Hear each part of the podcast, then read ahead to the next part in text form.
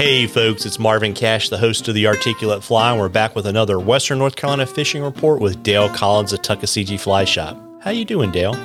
Doing good, Marvin. Just uh, wrapping up the day here. We've been chasing some beautiful fish up high on the blue lines and uh, ready to call it a day. How was your Memorial Day weekend uh, over in Western NC? It was great, man. We had some beautiful weather and really cool conditions. Uh, you know, we dropped down into the mid 40s for overnight lows, and that made for some great uh, water temps to, to, get out there and, and chase our fishy friends. Yeah, absolutely. And I took a look at your weather, and you know, like all of us in the Mid Atlantic, we kind of got that first shot of hot weather. I don't know about four or five days ago, and then it cooled off for the holiday weekend. But dude, it's dry. We could uh, we could definitely use some rain. Yeah, absolutely. And I mean, I see it kind of like popcorn showers kind of in your forecast, but what are you seeing on the water? So we've definitely seen uh, Duke Energy come off a lot of their heavy generation. So we've seen some incredibly low numbers on the tuck, um, with you know numbers down around 80 CFS on the Cullowhee gauge. So great opportunities to uh, fish uh, in some areas along the delayed harvest on the Tuckasegee that you maybe uh, could only get to by boat before. Uh, and so, you know, that's, that's kind of the positive side. Certainly some of the creeks, um, in the lower elevations have gotten warm in the afternoon. So you definitely have to take that thermometer with you. And it seems like, you know, 66, 67 degrees water temp, the fishing's probably going to shut down for you. So, um, you know, definitely start early morning, kick off. You know, you kind of want to be, if you're going on a creek, you kind of want to be ready to start fishing around 7, 7.30 um, or hit the trail early and, and, and get to where you want to go. So definitely be watching the water temps, but you know, we'll, we'll welcome those afternoon storms to cool the water back down. And, you know, that really plays well to the terrestrial game too, as it knocks um, those off the leaves, as ants, as worms knock into the water. So that just helps our uh, terrestrial game get going too.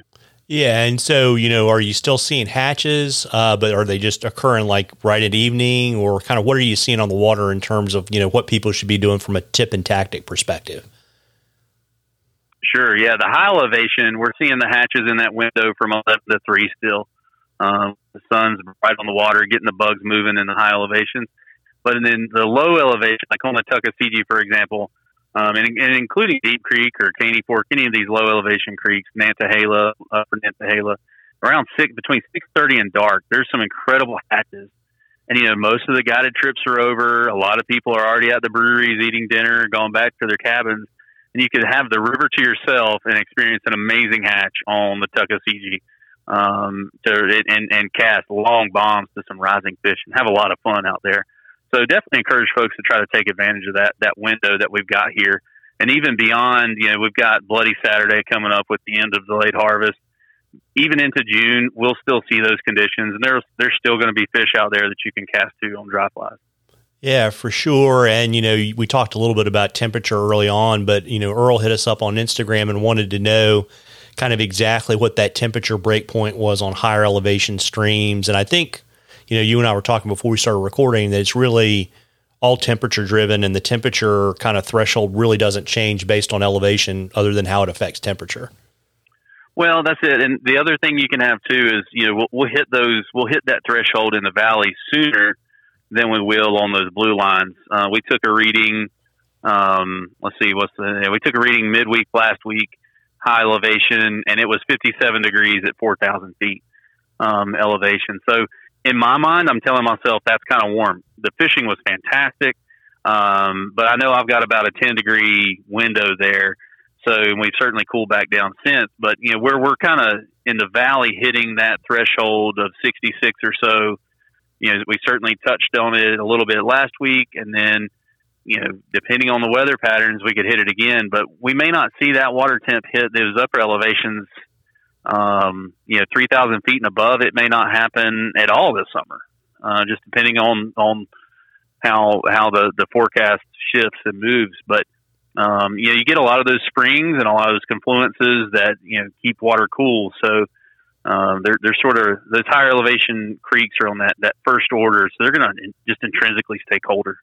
Yeah, I was just thinking about that when you were talking that, you know, all the places where the fish pot up in the wintertime is a good place to go look in the summer because that's going to be kind of the deeper places. And then, you know, to your point, you know, try to look for the seeps um, that will kind of, you know, in the wintertime, they keep the water a little bit warmer, but in the summertime, they do just the opposite. Exactly. Yeah. And then, of course, you know, obviously we like to, uh, to go, you know, skinny tippet to win when it gets uh, technical, but, you know, also you run the risk of overplaying fish. Absolutely, yeah. You you, you want to land them quick, um, keep them wet, keep the fish in the water. Grab a quick picture with the fish in the water if you need to. If if you don't need a picture, then you know certainly be fishing with some barbless hooks and uh, get them get them swimming again quickly. Yeah, there you go. And you know, folks, we love questions at the Articulate Fly. You can email them to us or shoot them to us on our Facebook, our Instagram page. And if we use your question, I'll send you some Articulate Fly swag and we will enter you into a drawing for something cool from the shop at the end of the season. And, you know, as we start to head into the official uh, summer fishing season, Dale, why don't you let folks know location and hours and all that kind of good stuff? Absolutely. So we are 8 a.m. to 5 p.m. Monday through Saturday, closed on Sundays, and then uh, we're 530 West Main Street, Sylva, right in the downtown. And then also downtown Bryson City at 3 Depot Street with the big brown trout statue out front. Um, of course, always online at tuckflyshop.com, and uh, be glad to help anybody the best we can. Well, there you go. Well, listen, folks, you owe it to yourself to get out there and catch a few. Tight lines, everybody. Tight lines, Dale. You too, Marvin.